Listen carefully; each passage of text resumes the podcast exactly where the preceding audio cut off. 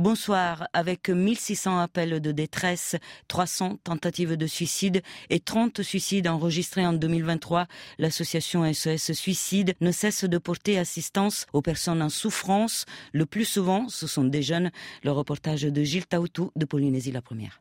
La violence des mots, le harcèlement, la pression psychologique, la séparation ou encore l'isolement. Autant de facteurs qui poussent parfois un individu à passer à l'acte. En 2023, près d'une trentaine de personnes ont franchi le pas. Parfois, ce sont les parents qui évitent le pire. Fondatrice et présidente de l'association SOS Suicide, Annie ne cesse d'organiser des actions de prévention et d'assistance.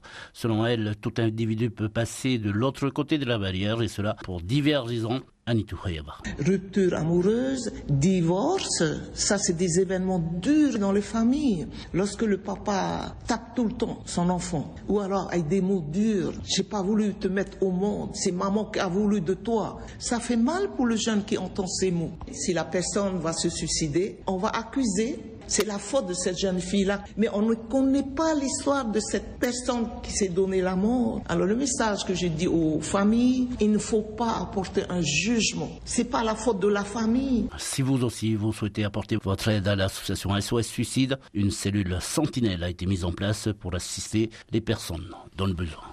Gilles Taoutou de Polynésie la première. La mobilisation des enseignants fortement suivie aux Antilles.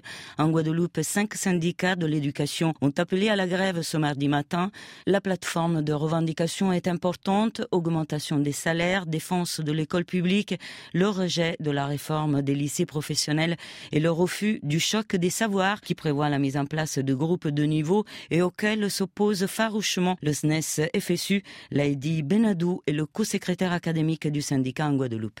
Qu'est-ce qu'on saigne aujourd'hui en 2024 En Guadeloupe euh, particulièrement, avec un caractère archipélagique, avec des conditions socio-économiques très difficiles, avec des résultats aux évaluations qui sont faibles, euh, malheureusement, euh, et à cause du nombre de postes qui sont perdus tous les ans, avec un ministre et une rectrice qui jouent un jeu malsain de perdre des postes et, qui n'ont pas vraiment de volonté de, la, réussite de notre jeunesse. Malheureusement, le ministère a repris sa, politique de destruction des postes, ce qui est très mauvais pour, nos élèves et nos, enseignants, parce que quand on a des surchargée, les conditions de travail deviennent très difficiles. Dans les lycées, on a une augmentation de 72% euh, du nombre d'élèves qui seront dans des classes surchargées, c'est-à-dire des classes à plus de 30 élèves.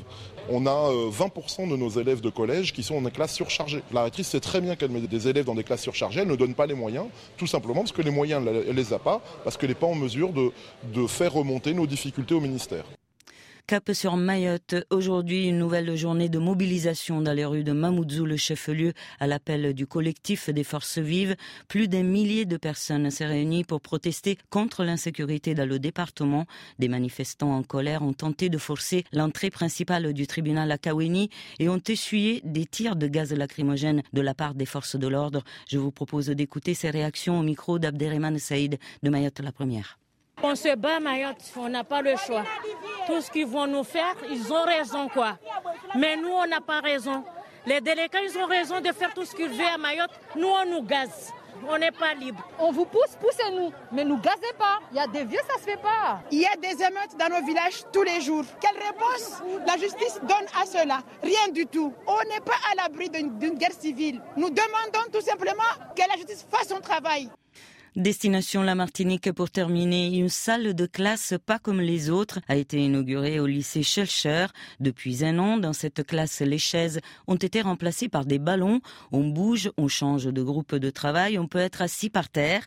Loin d'être un cours de récréation, il s'agit bien d'une nouvelle méthode d'apprentissage qui s'inspire de ce qui se fait en Amérique du Nord. Les explications de la rectrice d'académie Nathalie Mons au micro de Pierre-Yves Honoré de Martinique la première. C'est un peu la classe dont on rêve quand on échange avec les élèves. Euh, voilà, les réponses sont spontanément euh, très positives. La classe flexible, c'est euh, des espaces complètement différents qui permettent la collaboration entre élèves, qui permettent aussi la différenciation, c'est-à-dire qu'on peut aussi regrouper des élèves qui ont des objectifs différents. Et ça, dans une classe traditionnelle, c'est très lourd. Alors que là, il y a une fluidité dans toute l'organisation du, du travail pédagogique et ça permet aussi une meilleure communication entre les élèves. C'est ce qu'il disait, on peut changer de On est dans des petits groupes pour travailler, donc on va mieux se connaître. Et puis on a mis des ballons aussi à la place des chaises. Et c'est peut-être un des premiers retours des élèves, c'est de dire enfin on peut un peu bouger dans la classe, bouger sur les ballons, on peut bouger d'un groupe à l'autre, voilà, tout en gardant quand même un niveau de bruit. Vous avez tout le monde est studieux finalement. Ça c'est une grande révolution. Et c'est le mot de la fin de cette édition. Bonne soirée.